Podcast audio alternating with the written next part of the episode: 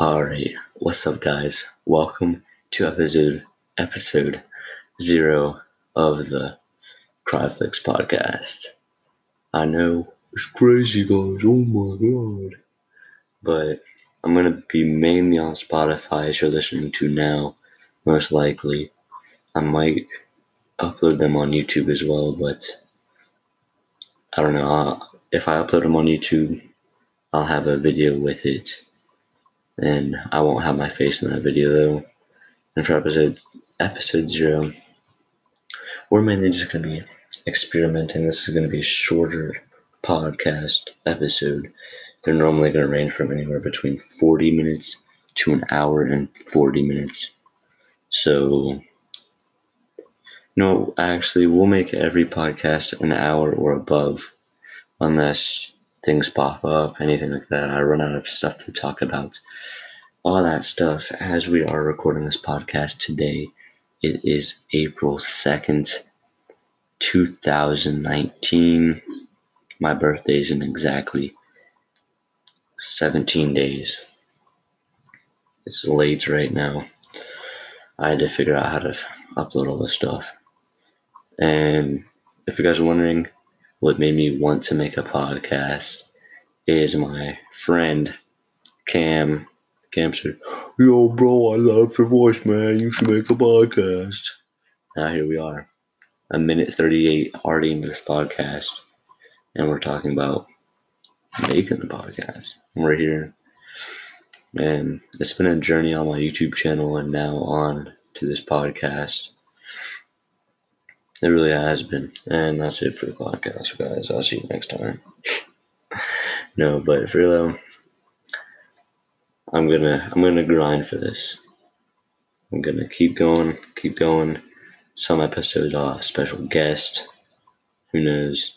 But this is just a test episode. This one won't even be this will be at most forty minutes. I know that I said all of them are gonna be an hour or more. But this one's going to be shorter because it is a test. So I had to search up on YouTube how to upload your podcast to Spotify because more people listen to Sp- on Spotify or iTunes Music or iTunes on iTunes, stuff like that. Because no one's going to sit there and watch a podcast on YouTube normally unless it has a face cam or anything like that.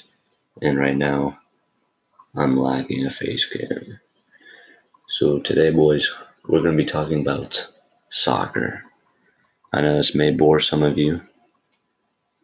Nah, nah, let's not talk about soccer. What could we talk about? Let's talk about all the experiences with my broken bones, because right now I have a broken arm. I broke my radius, which is that bone like in your forearm. I've broken this bone three times in the same arm. And what happens is, let's start back to when I first broke my left arm. I broke some bone in my, sh- I think it's just called your sh- elbow. I don't even think there's like anything to that. I think it's just your elbow. I'm not, I'm not sure. But I was at my brother's soccer game. I was just said I'm not talking about soccer, but I was at a soccer game. I was yeah, I was around six years old maybe, and I was just playing on the monkey bars like a normal boy. I was at the playground. My mom was sitting over it on the blanket watching my brother play. It was just me and my mom and my brother. And there's a swimming pool at this at this soccer field. And after their game, they were in a tournament. After the game, they were gonna go swim at this swimming pool, and I had my bathing suit with me. We were all going to swim and have a, a good rest of the day. And I was over just playing on the playground, on the monkey bars. I could normally do the monkey bars perfectly. Like, I was a god at monkey bars. And now, out of nowhere, I'm swinging, and I fall straight back onto my left hand. And right when I fell, I just started screaming, crying. I was six years old. What did you want me to do? And I ran over to my mom, saying I fell off the monkey bars, and I landed on my arm. We stayed there for a little bit. But luckily, this guy had an ice pack in his car somehow, and I had the ice pack on my arm for thirty minutes till my brother's game ended. And during that time, the pain just kept getting worse. My arm, my shoulder was swelling up. Not shoulder, my elbow was swelling up. And again, I was sixty. I was terrified. I just wanted to go home and feel good again, you know. But of course, that can't just happen. And my mom called my dad, and my dad came up, came to my brother's game to pick him up because my mom took me to the hospital or the E R or whatever you call it. And at that E R, um, we were just, it was just a normal E R, but there was no one. When I say this, no one in the lobby. I remember this vividly because I've never been to a hospital or an E R or a doctor's office really that has zero people in the lobby, especially a hospital. And I was like, oh, okay. My mom was confused. We were we were both confused. We just, we checked in and we sat down in the seats. My arm was still hurting. And it's not like I was rushed through in an ambulance or anything to the hospital and like all this stuff. I got taken up to my room and they pulled me on a bed and they did x-rays on my left elbow. And they they found out that it was broken. It wasn't a severe break, but it was a big enough break where I had to get pins in my in my left elbow, and there's still a there's still like a um, what do you call it? A scar. There's still a scar, like this little bump where the pin was. And I went into surgery because that's what they had to do. They had like they had to put me under for surgery. And every time when I was little in the hospital, my mom would always sing me the song. It would, it's like it's just like the "You Are My Sunshine" sunshine song. Like you are my sunshine, my only sunshine, and that always calmed me down. And like I would always be crying and crying when my mom wasn't around. When I was like three, like when I was in preschool, I I had to skip preschool because every time my mom wasn't around, I would cry because I missed her so much. Even though we would, she would legit drop me off and leave the room, and I would start crying. So then, next thing you know, um, I got put under for surgery. And when I was under for surgery, everything was normal. It was normal surgery. I come out, and I'm sitting in my room, and I remember it's my mom just being there, just waiting for me to wake up. It was just the best thing to see ever. Her just telling me that everything's okay, all that stuff. It was just so great. And I had to spend the night in the hospital that night so they could wash my arm and do all that because I had surgery. And next thing, and it was just, I don't know why I keep saying next thing, you know, because it was normal. Um, everything was good. Surgery went great, the doctor said. Um, then this cart... This cart, this lady brought this cart in full of toys, dude. I was so thankful. I guess they did that for all the little kids that got out of surgery. That had stuffed animals, toys, that had board games, that had all this stuff. And I remember seeing the, the cart there, and I just picked out this, I picked out this dartboard because I remember a couple of days ago my brother was saying, oh, I wish we had a dartboard. And I, I was like, oh, I'd be like the hero. I just felt like everyone in the house would be happy towards me if I picked the dartboard and we could all play together and have good quality time. So I picked the dartboard. Everything was good and normal. Um, I stayed there overnight, and before I went to bed, um, we had dinner, of course. And for dinner, I had I didn't have anything. I wasn't hungry. Um, but my mom, I gave my mom the food. She had chicken, chicken wings, I think it was, or something like that, or chicken fingers, whatever you call it. And she ate those. We went to bed. She stayed there with me. Of course, she had to. I'm pretty sure she. I'm pretty sure she had to stay there with me, but I'm not positive. But we stayed there. She slept on this little couch thing that barely could fit two people. And my mom was probably about five six, five seven. Um, then the next day I woke up. I stayed there till lunchtime. I didn't have breakfast because I woke up late. Um, So I was up till I, I had lunch. I had spaghetti with sauce, and back when I was younger, I didn't really like spaghetti with sauce, but this time I just, I loved it so much for some reason. And as I'm re- as I'm reading this right now on the website I'm on, I can only record thirty minutes in your web browser. So I guess we'll, this will be a thirty-minute episode.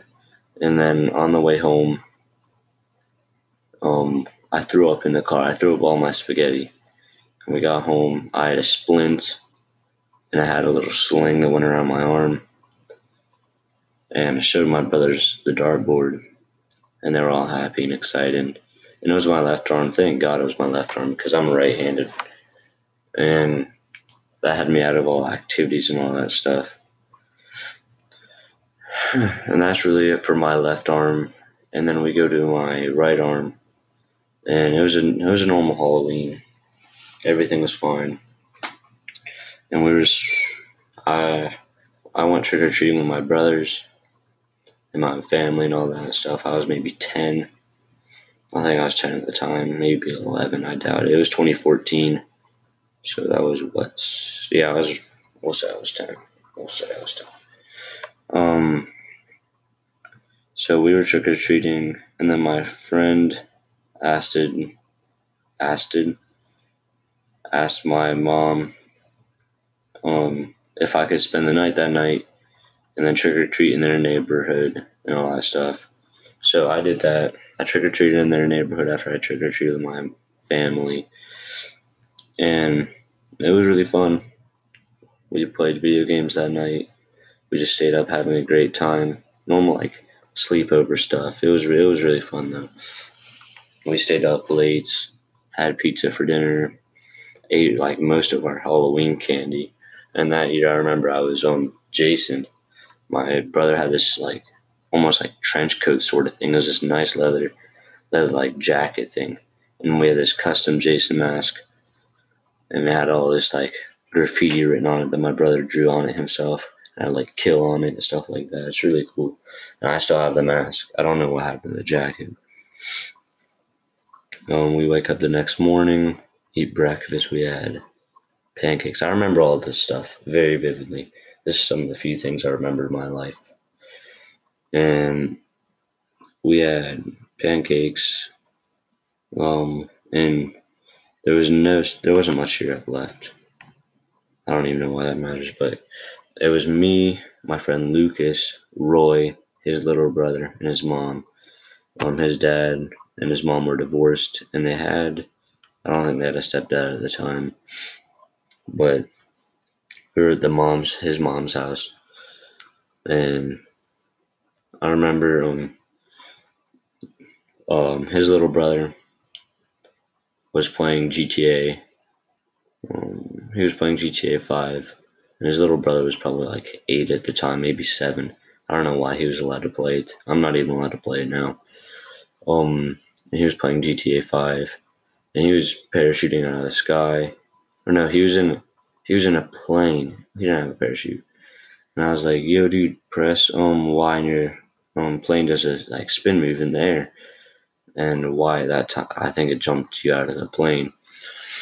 And he jumped out of the plane and he started getting all mad. I'm like, here, why don't we go on the go on the trampoline and just have some fun outside? We were out there just messing around, having fun. We were kids. Just just living it up. And I was in fifth grade, so yeah, I think I was around ten. And we were out there, I was just jumping. We were all just jumping, having a good time. There was like four people on the trampoline. His mom was still home. And then his mom his mom came outside and said, "Everyone needs to come inside. I'm going to my friend's house. You guys can go on the trampoline later. Don't go outside." And thank God she said that, because if not, who knows what would have happened to me. And we we all went inside. We just kept playing more video games, having a good time together, all that stuff. She comes home and we ask if we can go back out on the trampoline. We do. Keep jumping around, and my friend Roy thinks when I'm jumping at my highest point, he'll just shove me off. He shoved me off my trampoline, and not my trampoline, it was my friend's. And you weren't even supposed to have trampolines without a net in the neighborhood, but they had one. And we were jumping. He shoved me off, and my arm. It's hard to. It's hard to. I only glanced at it once because how horrific it was. Um, it was snapped all the way backwards almost, and cut off to the right at a ninety degree angle, and my wrist was snapped back. My hand was like snapped back.